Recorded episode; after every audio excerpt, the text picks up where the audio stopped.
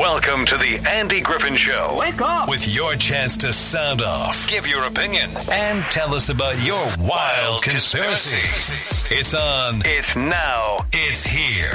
The Andy Griffin Show on News Radio 890, 94.9, KDXU, Southern Utah's news talk leader. What else could you ask for? It's 75 degrees outside, absolutely gorgeous right now. We're got, you know, it's that time of year where it's a little bit hot during the day, but it's so beautiful at night. Great to be alive. It's great to be here on this uh, Tuesday, September the 14th. I'm Andy. Thanks for tuning into the program. I had an opportunity last uh, week to uh, spend a little time at the Rise Summit. Uh, it was an event put on by the St. George Area Chamber of Commerce. Uh, had a lot of really successful business people speaking, uh, uh, some workshops. It was just a, a, really cool event. One of the cool things, too, about the event is you meet a lot of cool people. One of the cool people I met uh, was a guy by the name of Trent Christensen. Trent is on the phone with me right now. Trent, how you doing, man?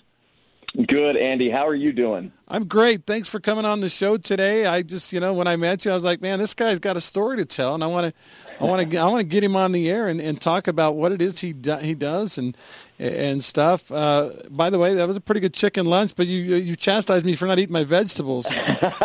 Come on, man. That, hasn't your mom ever taught you to eat your veggies? I mean, you know, hey, wasn't that a great conference though? I mean, it Don was, Willie, yeah. those guys at the chamber down there in St. George, they put on a great conference. I was just I was really impressed. What do you think? Oh yeah, absolutely. One one of the cool things, and and this kind of ties into what you do, uh, were the success stories. You know, people who had an idea, decided decided to start a company, and uh, you know, we know some companies fail, but they they stuck yeah. with their idea and they found a way to succeed. And I mean, the, the some of the story, you know, the, the lady who founded Swig, the the guy who started uh, Lovesac. Uh, you know, right. some, some of these stories are incredible success stories, and that actually ties right into who you are and what you do. Maybe you can explain a little bit uh, about the, the company that you work for. I'd love to, and and I appreciate that. So many success stories out there, but a lot of times what we don't hear about are the failures, right? And, but you can learn so much from a failure. And back in 1983, there was a professor up at the University of Utah. His name was Wayne Brown, and um, he's actually a giant in the world of venture capital and investing. He's passed away, but uh, he studied entrepreneurs. Why do they fail? Why do first-time entrepreneurs fail? And mm-hmm. I think most of us can probably identify the number one reason is they, they don't have the money, right? They lack the capital at a certain point to either grow or sustain their business. But the second thing you found, and I think this is really interesting, and it's not that far behind a lack of capital, is they have a lack of mentorship. They don't have anybody around them that can say, hey, listen, let me talk to you about your, you know, how your company set up, your legal structure. Hey, let me talk to you about your accounting. Hey, you need some help with you know, marketing, all that sort of thing. Because entrepreneurs are usually really good at what they do. They're a baker, they're a plumber, whatever it is, right? right? But there's so much more that goes into it. And so back in 1983, with the help of Zions Bank, uh, Wayne Brown stood up what is now it's our, our legal name is the Wayne Brown Institute, and we go by venturecapital.org. That's our website, and that's our, our moniker, right? Mm-hmm. And what we do is we provide those two things to entrepreneurs, and we do it in a very specific way. You hear a lot nowadays about business accelerators and business incubators, and what we do is we just mentor, right? And so we'll get about 300 companies a year, new companies that'll come to us and want to participate in our program. And we do a lot of education with those different companies, the 300 companies.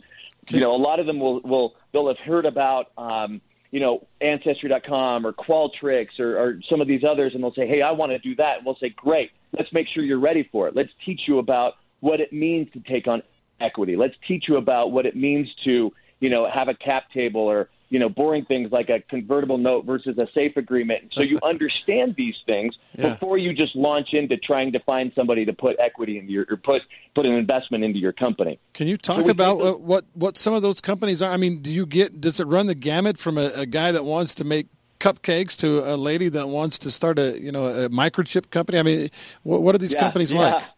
Let me give you let me give you a good range. So ancestry.com, back when it was myfamily.com, that's way mm-hmm. back in the day. I, they I went through our that. program. Yeah. yeah, yeah. So they're one of our alums, right? We helped them bring on the capital that they needed to grow their business, right? But at the same time, if you've ever heard of Ogden's Own Distillery, right? So ancestry.com, obviously a tech company. And then you've got Ogden's Own Distillery. They produce, if you've heard, you know, one of their the big product is Five Wives Vodka. right? Um, mm-hmm. They come and they, they cater still all of our events because we have such a good relationship with them. They're one of our alums, right? Neumont University, that's based in Salt Lake. It's a tech a tech college. They went through our program, right? So it doesn't just have to be tech. Sometimes we think of investment and and and venture capital, and we think, oh, well, it's got to be a tech company. No, no, it doesn't. Anybody can have can bring on investment capital, and anybody can have a mentor. That's the more important part, right? Yeah. And, and that's what we find. So we had the Gardner Institute up at the U. They came and did a study. They analyzed our results. And what they found is you know, 70% of the companies that went through our program raised equity by raised investment capital by the end of the year, right? And that usually comes to about $40 annually between all of the companies that went through our program that year. But, and this is the more important fact, the, the fact that I'm more proud of is 80% of our companies are still in business 10 years later. Wow. And it's not because they raised money. You can raise money and screw it up, right? Yeah. It's because of the mentors. Not me, it's because of the mentors. So you know, Andy, three years down the line, something will happen with your intellectual property. And what do I do with this now? Oh, well, I know somebody on that mentor team I had through venturecapital.org. And if they don't know the answer, they're going to know somebody who does, right? I need an accountant. I need a bookkeeper. I need some, you know, I need a banking product that can keep up with where I am now. Oh, great. I had a mentor who worked at Zions Bank or Key Bank or whatever it is, right? They can come and they can help me. So you, you keep that mentor team and, and, and you know, to bring it back to the Rise Summit, that's one of the beautiful things about St. George and that, that region right now, growing so fast that there's so much, um, not just you know people moving in and companies moving in, but there's so much talent, right? There's so many people that entrepreneurs, if they know where to look, can find the kind of mentorship that they need to grow their business, but also sustain their business.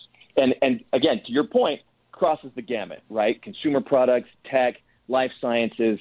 You know, we're really at at, at our company, we're agnostic in terms of what industry you're in. You know, mm-hmm, we just mm-hmm. there's certain indicators that will show us are you ready to scale, and that's what we do. We'll take a company that's ready to scale, ready to hit the level of um, Ancestry.com or Recursion Pharmaceuticals, one of these, and we'll help them understand how to attract investors, and then we introduce them to investors and help them bring on that that capital.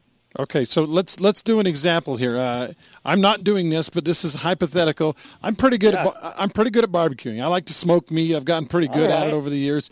I decide, okay, you know what? I'm good enough. Everybody tells me how good it is. I'm going to start a barbecue restaurant in St. George, Utah. Can you walk me yeah. through how you guys can help me once I get this thing going? Well, first I'd, I'd, tell you to put vegetables on the menu, and you gotta you got to have the vegetables. oh, come on! Maybe, maybe I'll maybe I'll I'll smoke something for you, some kind of vegetable. You're like, I'm not taking Trent's advice anymore. No, that's uh, no. So, so what we would tell you is it's awesome, right? And there's so many different ways to fund a company, right? A lot of people will start with, you know, friends and family. They'll go and they'll say, hey, I need, you know, twenty thousand dollars for rent for this building. I need to rent this building, or or maybe they decide, you know what, I'm not going to rent a building. I'm going to get a food truck, or you know, a lot of different strategies of ways to go about it. You know, um, there's a great food company up here in Salt Lake. It's Sobe, S-O-B-E. You know, these three brothers that are all three of them gourmet chefs, and they decided with our help, instead of, you know, instead of going and opening a brick and mortar store, they just got a food truck, and they've been doing catering, and then it's been a really successful model, right? Mm-hmm. So there's some strategy in it. What's going to make the most sense for you? based on the equity, the excuse me, the capital that you have right now, but also, you know, what is it that you want to do? Do you want to have a store? Do you want to spend that? It's like what what uh, the founder of Swig was talking about, right? With with their how do we do that? And and it, one of the great things that I learned from that, and and that we see in our entrepreneurs is the ability to learn how to fail quickly, right? You know, Swig right. talked about, you know, they had these these you know stores with drive-throughs, right? And you could drive through them. And they thought at one point, well, let's put a store in the university mall, and it failed because that's not what people want. They wanted the drive-through. You can't yeah. drive through the university mall, so they closed it. You know, it didn't work. Great, that's fine, right? And so we go through with, you know, you open your your barbecue store. We'll say to you, okay, what what is it that we can do to help you? And and let me be honest here. Let me back up a step. There are so many resources all throughout the community to help you at every level, right? sometimes what we can do best for you is say, hey, Andy, we'd love to help you when you get to this point of revenue, right? But right now, there's the small business development centers that the state runs all throughout the state. There's, um, you know, the universities have tremendous programs.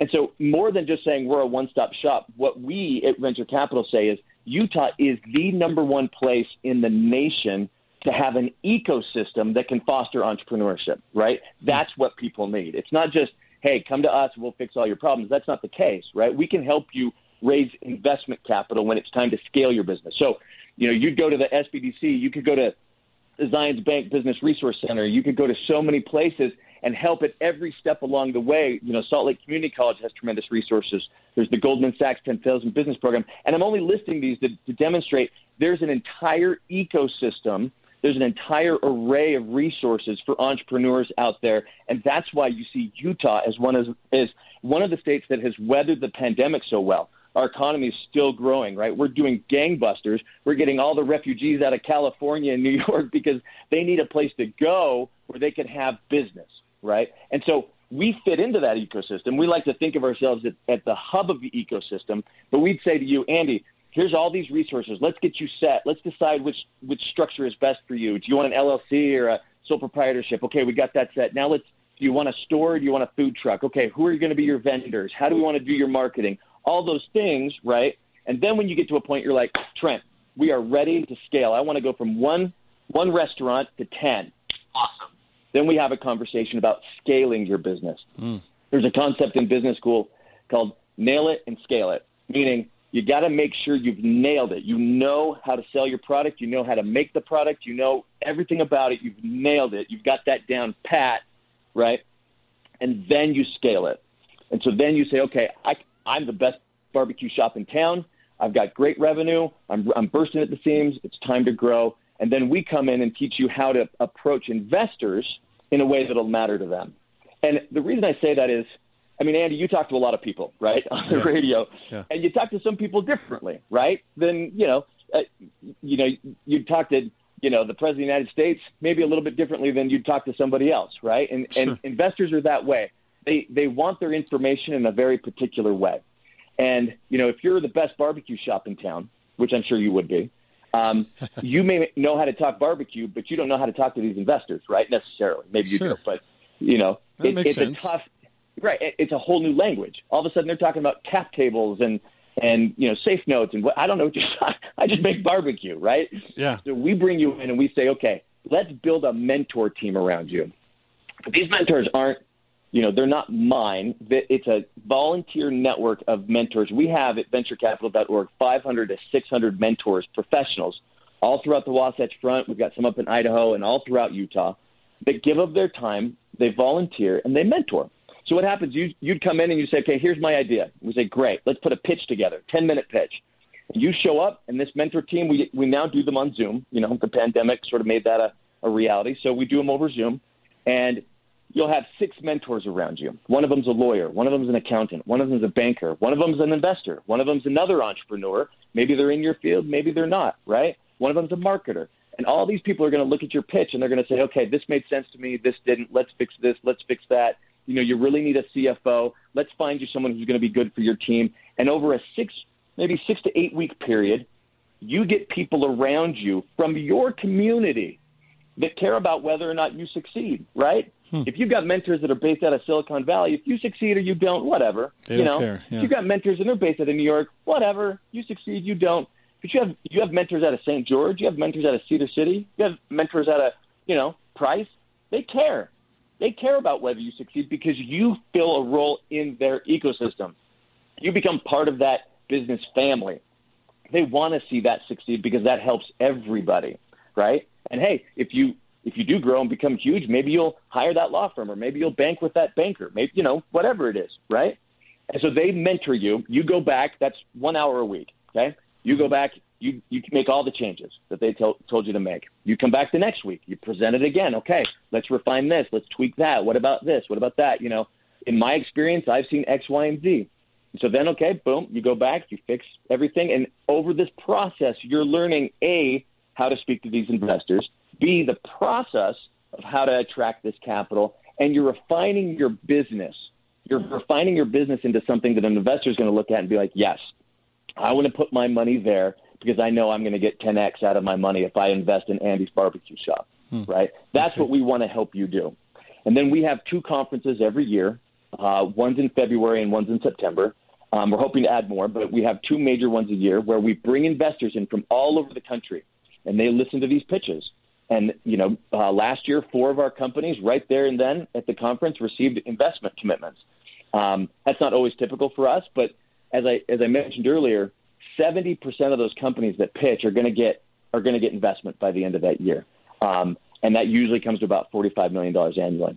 But if I could, Andy, let me talk for just one second about the kind of companies we get, but more specifically, the kind of founders we're looking for. Um, we get, I think I mentioned 300 companies a year that come to us and, and, and ask for our help. Um, and that we don't market, word of mouth, it's referrals. You know, that number stays pretty much constant. But we've noticed recently, you know, there's certain demographics that we don't get as much as others, um, primarily women. We would love to have more women founded and women owned companies applying to our program. We're trying to expand that pipeline. We would love to get more minority owned and minority run companies expand coming into our pipeline and asking for our help. And we would love to get more veteran owned and veteran run companies applying to our program. So we've, we've started specific women entrepreneurship programs, minority entrepreneurship programs, and veteran entrepreneurship programs to help those specific demographics realize some of this, um, some of these opportunities for capital. And, and because of that, we found something very interesting. Um, 38%, according to the SBA, 38% of all small businesses in America, less than 500 employees, they're owned by women. 38%. But those women run companies only realize 2% of the available investment capital that's out there. And why is that? And we've decided that, you know, over the next three to five to 10 years, it's going to be our mission at uh, venturecapital.org to change that, to help more women, more women owned and women founded companies realize those opportunities for capital. And then take a look at Utah. Where are all these companies? Well, they're mainly located along the Wasatch Front. We want to change that. We want to start making, just like you know, the Salt Lake Chamber had, or excuse me, the St. George Chamber had this fantastic conference. We want to bring what we do down into St. George, down into Cedar City, down into the more rural areas. Because again, if we can grow those companies where they're planted, that's going to benefit everybody. If Andy's barbecue shop all of a sudden opens 10 stores all throughout rural Utah, that's good for Andy, but yeah. it's good for everybody, right? Yeah. You're going to create jobs. You're going to bring in um, vendors, right? You're going to, you know, you're going to boost the economy. That's good for everybody. And that's really at, at the, at the, uh, at the very foundational level what it is that we do. The reason, and, and I'll go all the way back to the start of my story, the reason Zions Bank helped Wayne Brown start this organization back in 1983 is they saw a need for something in the community that could help companies make that leap, right? Help Andy, the Andys of the world, get from one barbecue store to 10. Help the myfamily.coms of the world get from myfamily.com to ancestry.com, right? To help them make that leap into, you know, we have all these talk about unicorns now. Well, how did they become unicorns? Um, you know, a, a lot of times it takes years and years and years you know, but if they have that help, you can make that jump. And that's what we want to do. That's why I was down in St. George meeting you, is we want to expand what we do statewide, bring it into St. George, bring it all over southern Utah, rural Utah, and, and help not just all entrepreneurs, but specifically women, minorities, and veteran entrepreneurs. Can you tell me a little bit about these mentors? That, that fascinates me because you're not just offering a way to help, you know, financially to, to help these small businesses. You're offering a way to help them. Because uh, I was thinking about that. All right, I start my barbecue company or whatever, and I've always been a believer. I work hard, I will succeed. But that's yeah. not necessarily the truth if you don't know what you're doing. Tell us, tell me more about the mentors. Yeah, so that's the secret sauce. I mean, right there. Um, these mentors are. Um, professionals from all throughout the community, right? And they don't, they'll be the first to tell you they don't have all the answers. They know their piece of the pie, right? If you're working with an accountant, maybe they do, maybe do, they work on the audit side. They know how to do audits. Or you're working with an attorney that knows how to do mergers and acquisitions. Okay, that's what that, she knows how to do mergers and acquisitions. Done. Okay. But if you build enough of these mentors around you, all of a sudden you've got a full array of people, okay, volunteers, that are invested in you and then care about whether you succeed. And so you come up and you say, listen, I know barbecue and I work hard, right? But every now and again, I don't know, there's a pandemic. or yeah. we had an earthquake or you know there's a downturn i mean look at look at housing market right now there's a lumber shortage well what do you do, right? Maybe there's a, you know, you do barbecue. Maybe there's a you know, barbecue sauce shortage, right? what do you do? And it, sometimes there's, you're going to run into problems where you just look yourself in the mirror and you say, I don't know what to do. And it, you know, it takes a smart person to reach out and say, hey, listen, I'm stumped. I need help. Okay. But if you already have a mentor team around you and you've had them for three years and you hit a wall, well, then your very natural instinct is to say, hey, listen, mentors, I hit a wall. I don't know what to do. Can you help me out here? And if they don't know the answer, I guarantee you, Andy, they'll know the person who does. Yeah. That's how people succeed. Nobody succeeds on an island, right? Like no, no man is an island. You have to have a team. That's why, at the end of the day, Utah is the greatest state for entrepreneurship, in my opinion, in the country, bar none, because we understand the concept of community, of mentorship. These mentors don't get paid, right? What we do is we go out to a men, to an organization and we'll say, "Hey, Zions Bank, thank you for you know sponsoring what we do with the cash donation, but what we really need are, are mentors. Will you send us mentors, bank managers, executive vice presidents, marketing executives? Give us anybody you can. Yeah, absolutely. They'll come and they'll mentor. They'll say, "Hey, I want to do." I, I specifically want to do one of your women-led companies. Awesome. Hey, I want to do something in this field. Great. You know, we'll go to a law firm. Hey, give us your mentors. An accounting firm. Give us your mentors. We'll go to our alumni. Right? These tech companies, some of them will say, "Give us some mentors." And that's how we build out the secret sauce, right? So we these mentors, yes, they get them ready to access opportunities for capital, right? And by that I mean you go out and you pitch and you find an investor and this investor will give you 25,000 and that investor will give you 100,000. Great. But what you really have at the end of the day are these mentors. They do it, it's volunteer because they A, it's fun, right? If you've ever mentored, there's just there's just a kick to it, right? There's just yeah. something oh. fun about it. And then all of a sudden you see your you see your baby, right? You see this company up on stage and they're pitching and you look around the room and these investors are nodding their heads like, yes, yes, I like this idea. And, and you feel good, right? And then, you know, five years down the road, they're, you know, opening up a, you know, a store on Main Street in St. George. Awesome, right? I helped do that. That was me. I was a part of that. That's why the mentors do it. You know, there's a side effect, a great side effect to mentoring. Let's say that Andy, you you've got your barbecue shop, or you're just a radio host. Not just that's a, you know that's you're a great radio host, and you say, you know what, I want a mentor. Okay, great. And all of a sudden, you're on a team with an entrepreneur, but around you, there's six other people there's a banker, a lawyer, an accountant. There's a guy that uh, owns another barbecue shop. You know, there's a guy that's a plumber, right? You've got all these people around you, and you're meeting them at the same time as you're helping the entrepreneur. And it's not like at a networking deal where you're just handing out a business card. Right. You know, at the end of those eight weeks, those people are going to think to themselves, "Wow, that Andy, he knew what he was talking about." Or you're going to think to yourself, "Hey, that banker, she really knew what she was talking about. That lawyer knew what he was talking about. I'm going to work with them in the future, right?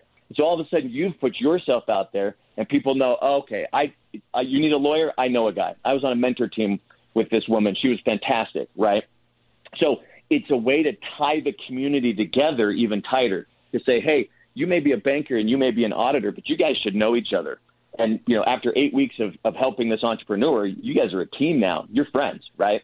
And so we've found that a lot of it's it's helped a lot of professionals um, expand their network as well, right? And that's the beauty of mentoring. It's it's about mentoring the individual, but they always say you never really know something until you teach it, right? And so you start teaching, and all of a sudden you become better at what you do as well. It's very sort of you know self fulfilling in that way.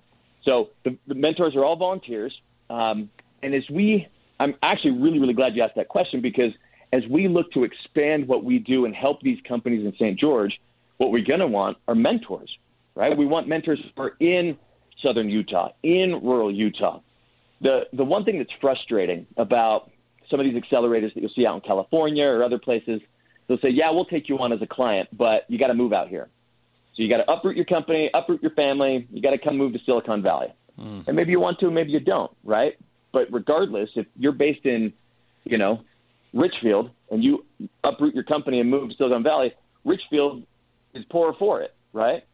What we want to do is say, no, and I'm just using Richfield as an example, right? We want you to stay where you're planted. We want you to grow where you're planted. So let's find you some mentors in Richfield or Price or wherever that may be, and let's let's build you a team of people who are local to the community, who've been in the community 10, 20 years, and can help you grow and become the next pillar of the community, the next stalwart foundation of this economy.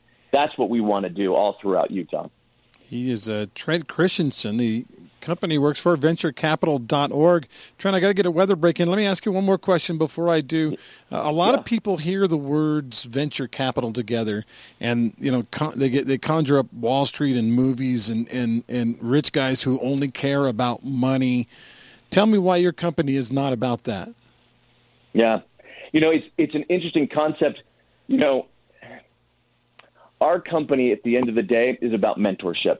Um, mentorship is what we have found is the surest path to realize capital. And so venture capital, those funds is the end of the journey, right? You know, what we do, the mentorship, that is the journey, right? But at the end of the day, you know, the end product is you, Andy. It's you in your barbecue shop. It's you in your radio show. It's it's the plumber. It's it's the new tech company that's going to open up. It's that's mm-hmm. the end product, right? And venture capital is just a bridge. It's just a bridge to get you there, right? There's a chasm. Some call it the valley of death, not to be too dramatic, but you're you're at point A and you know you can see it. You got to get to point B. You need to hire five more employees. You got to buy that new piece of equipment. You need a new shop, right? But you need money to get there, so you need a bridge. That's what venture capital is. We do all the education, but but it's the mentorship that we find people need and that's what we bring to the table is help, let, let us help mentor you so that you can bridge that gap, find the capital you need, and be ready to hire those five people to buy that equipment, to do what it is you need to do so that you can grow that company and stay on a sustainable path well into the future. I love it. He's a Trent. Uh, he's Trent Christensen. The uh, website is venturecapital.org. Thanks, Trent, for coming on today. Yeah, I love appreciate it. Thank you, Andy. I really appreciate it. Great to talk to you. We're interactive on The Andy Griffin Show. Call in, Call in at 673 5890 or text in at 435 467 5842. Let your voice be heard on The Andy Griffin Show. Hey, thanks for uh, tuning in today. I'm Andy Griffin. Great to be here on this Tuesday. It's 940 had to let Trent go. He had some commitments he had to take care of. But I, you know, there was a reason I wanted him on the program today. He was a fast talker. You could tell he had something uh, that was uh, he was passionate uh, about, and and that you know, I try to I try to be a, um, a, a student of the human uh, the human being, the human human condition. Uh, one thing I sensed with Trent when I, I actually sat and ate lunch with him I'd never met him before. We uh, just kind of ended up at the same table and sat and lunch, uh, sat and talked with each other for quite some time. And uh, one of the things that uh, that impressed me about him was he was really really passionate about wanting to help people. And and even though a, a lot of what he said during the last uh, 20 minutes or so. Uh, a lot of it sounded like he was he was he was selling something. It was a sales pitch it's important to know this is a, the company he works for, VentureCapital.org, is a, is a nonprofit. It's a it's a charitable. I don't know if that's the right word. It's a nonprofit. Their idea is to to make uh, people like you and I, when we have an idea, want, they want to help us succeed. Uh, so many business, I, you know, when you do something in life and you're new at it, uh, uh, you always look for somebody who's been there before, who has questions. One, one I, I, I miss my mom terribly. My mom passed away last year. One of the things I miss most about her was when something would come up, I could call and say, "Hey, mom." this, you know, whether it was uh, I got a weird rash on my elbow or, uh, you know, one of the kids said this or did this or, or whatever. And I, I, I, was pretty pretty sure that either my mom or my dad had been there or done that. They had experienced it. And, and so you know, being a parent wasn't as scary. Uh, you know, as I started raising my kids 30 years ago, my my oldest is 30 years old now. By the way, I'm getting old. Uh, I, I I was it was a, an amazing thing to have someone that I could call and ask and and and get their theory.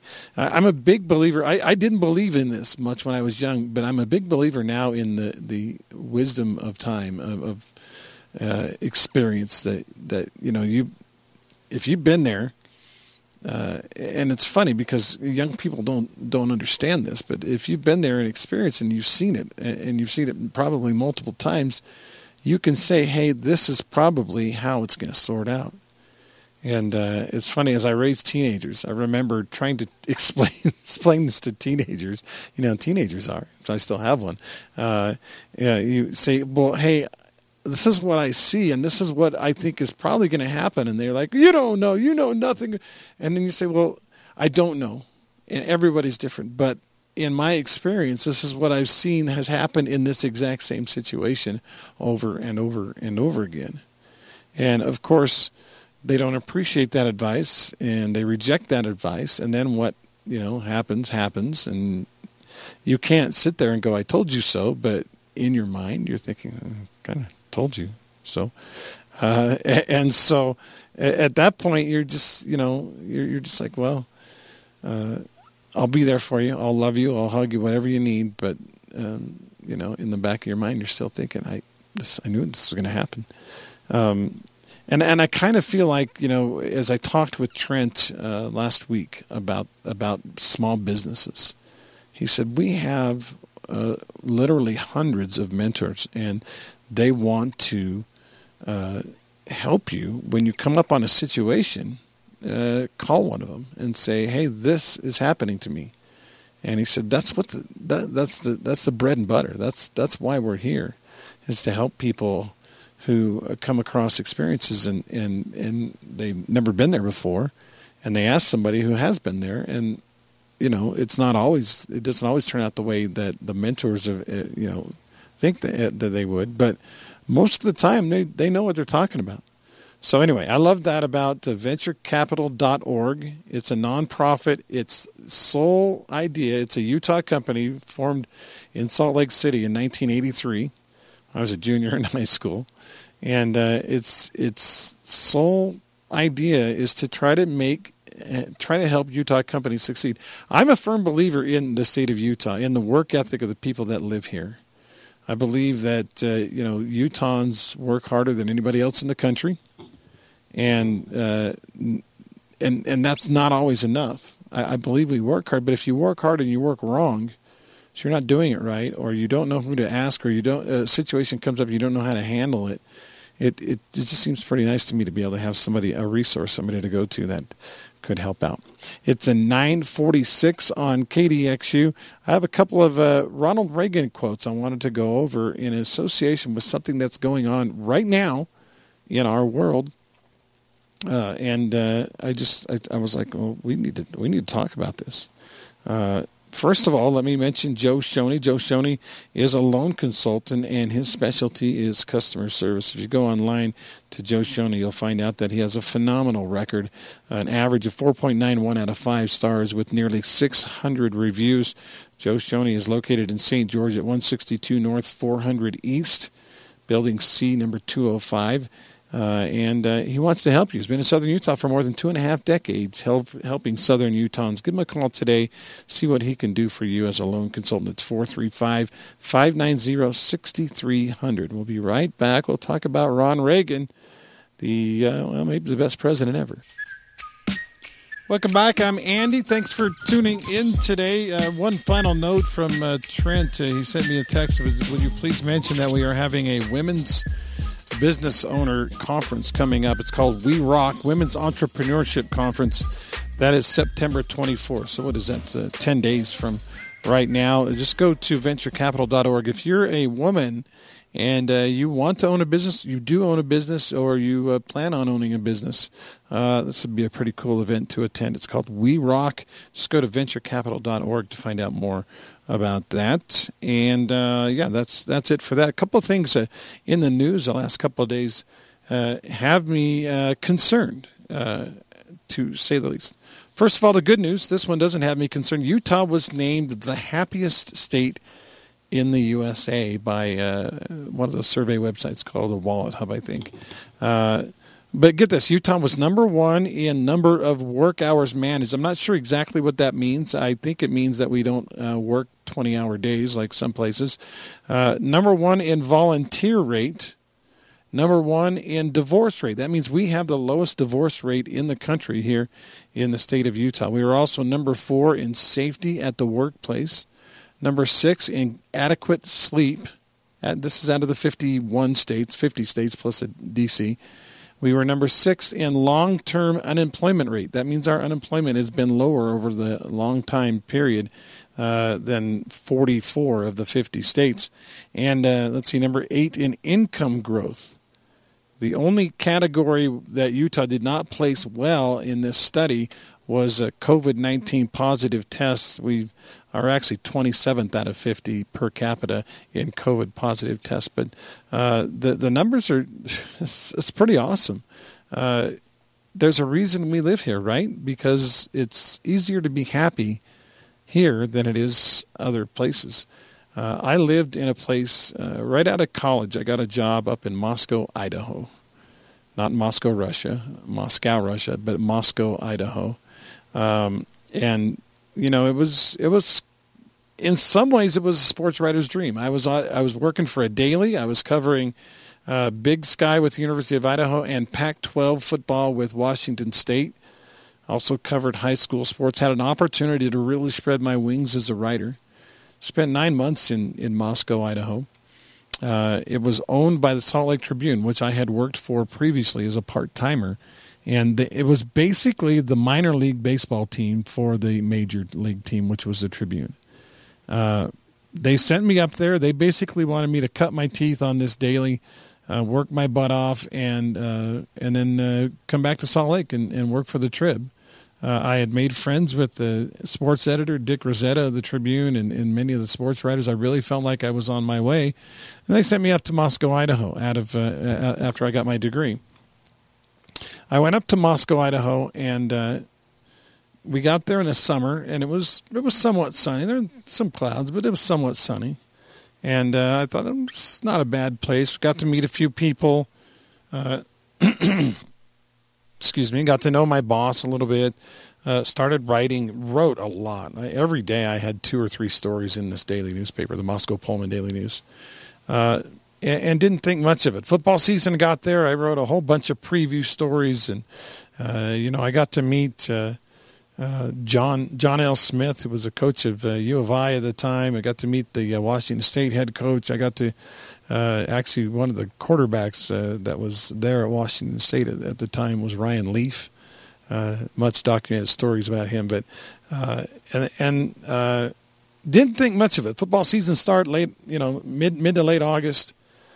Uh, September got there. We're halfway through the season, and then something happened in Moscow, Idaho. The clouds rolled in, and uh, you know, I mean, we have storms, right? In Utah, I, I spent the last whatever years in Utah, dozen years in Utah, and uh, a storm comes and, and it does its thing, and then it goes away, and the sun's back out. Maybe after a day or a half a day or a, a week, even. But in Moscow, Idaho, the clouds rolled in and they didn't go anywhere. I mean, they just stayed. We were socked in. And it wasn't raining the whole time. It was just cloudy and gloomy, and uh, it, it, got it got cloudy and gloomy in October, and, and then it started to get cold. November, December, January. It was cold. It wasn't a lot of snow, but it was just a. It was cloudy and gloomy and some snow, and uh, I kept thinking, when is when is this storm going to be over? This is a long storm, three month storm. What the heck's going on? And uh, January, February, March came through basketball season, and baseball was starting, and uh, I realized that in talking with people there that that's how Moscow, Idaho was. The clouds came in in October; they didn't leave until summer, till June, and you just got used to it. And uh, I tell you, I, I, had, I had a, wife and a young child at the time, and I did not get used to it. In fact, I didn't like it at all. And uh, so I was reading, I don't even know where I heard about it. I was reading a trade magazine or something, and I heard there was a job opening in a place called Cedar City, Utah. Now, when I was a kid, we used to go on vacation to St. George, Utah. Didn't really remember Cedar City, Utah. But uh, interestingly, the job interview was in St. George for this Cedar City job opening. And so uh, drove down on vacation. We drove down. Uh, I took a few days off. Uh, drove down to from Moscow, Idaho, all the way down to St. George. At the time, my sister lived here. The rest of my family lived in northern Utah, and uh, and I I uh, interviewed for the job, and within a, a couple hours, I'm still in the hotel room down here. They offered me the job, and because not not because of the job, but because of the environment in Moscow, Idaho, the the gloom, the the darkness, the I mean, I literally didn't see the sun for six months there, and uh, it was it was a no brainer. And I went back to Moscow, and I went into the boss's office, and I gave him my two weeks notice, and and he went off. By the way, he he just went nuts. He couldn't believe I was leaving. He's like, "Do you know we have a plan to call you up to the Tribune probably in the next six months, and you're screwing your career." And anyway, he went on and on and on. But uh, the the bottom line was, I, I said, "I can't live here anymore." He's like, "Well, you wouldn't have had to live here more than another six months to a year." And I said, "No, I can't live here anymore now. I'm done." with Moscow, Idaho. He said, "Ah, you'll never have a job with the with the Tribune Company ever again." And I was like, "Ah, whatever." Uh, so uh, we uh, packed everything up, and which wasn't much, you know, young family, just out of college, and uh, and we uh, came to Southern Utah, spent nine months in Cedar, and the rest. Uh, we got it. Then I got the sports editor job at the at the Spectrum, and worked there for a few years, and I've been here ever since. That was back in like, 92, 93, something like that. but it was really for me. It was about sunshine. it was about good weather. And, you know, I fell in love with St. George for other reasons, of course. But the the number one mitigating factor, the number one reason, I should say, that uh, we moved out of Moscow, Idaho, and back to Utah was because I hated the gloom and doom. And as it turns out, I now live in the happiest state in America. That being said, there were a couple of stories. To, I don't know if you heard this uh, from the news earlier today. Uh, there was two serious manhunt with weapons uh, that went on this weekend. Actually, one of them was yesterday, uh, but um, one of them was in Beaver. Okay, uh, that's a little ways away. It's uh, you know 110 miles from here or whatever. Uh, but the guy, police chase on a freeway. They closed the freeway both directions. Guy had a gun started shooting at police. They eventually tracked him down, and I don't know if he ran out of bullets or what, but they eventually got him without having to shoot him. Uh, and they reopened the freeway and everything. But uh, that's Beaver. That's not very far away. And then as I as I'm perusing the news, I get this. I, I stumble across this little piece of news from the St. George Police Department. Apparently, on Sunday, middle of the night, Sunday morning, early Sunday morning, this guy, uh, this guy uh, was going to get pulled over, and uh, he took off on in his car. While he's driving, right, he, he grabs a knife and he, he points it at the woman that's in the car with him. We assume they're related; they know each other somehow. And he says, "Call the police and tell them I have kids in the car." And she's like, "Well, we don't have kids in the car." He says, "I don't care. I'll stab you if you don't tell them this." So she calls the police and tells them there's kids in the car so that they'll stop the pursuit. Fortunately, our St. George Police Department did not stop the pursuit. The guy drove out into the West Desert west of Bloomington, got his car stuck, jumped out, and started running around in the wilderness in the middle of the night. Uh, a citizen flying a, a, private airplane here in southern Utah spotted the lights, called the police, and said, "Hey, I think I got your guy." And using the police and some uh, some GPS, uh, using the the plane description and some GPS, they were able to bust the bad guy out there in the West Desert. Turns out there were no kids, and uh, and he's in jail. He's got like I don't know, 15 charges or something against him, but but he's in big trouble. But to me, this is one of those signs. Everybody says, "Well, St. George is growing up, isn't it?" This is one of those signs. I don't like that. I don't want to grow up in that way. Uh, and I don't know what we need to do. I know this is uh, again the happiest state in the union. I don't know what we need to do, uh, but hire more police, uh, have more heroes like the guy in the airplane. I don't know, but I don't like the, the some of the trends that are going on. I hope there's something we can do about it. Uh, we're going to do our best to see if we can. Again, uh, this is uh, that's it. I used up the time. Andy Griffin Show on KDXU. Tomorrow we have a gun expert, we have a business expert, and we have a congressman all on the air tomorrow on the Andy Griffin Show.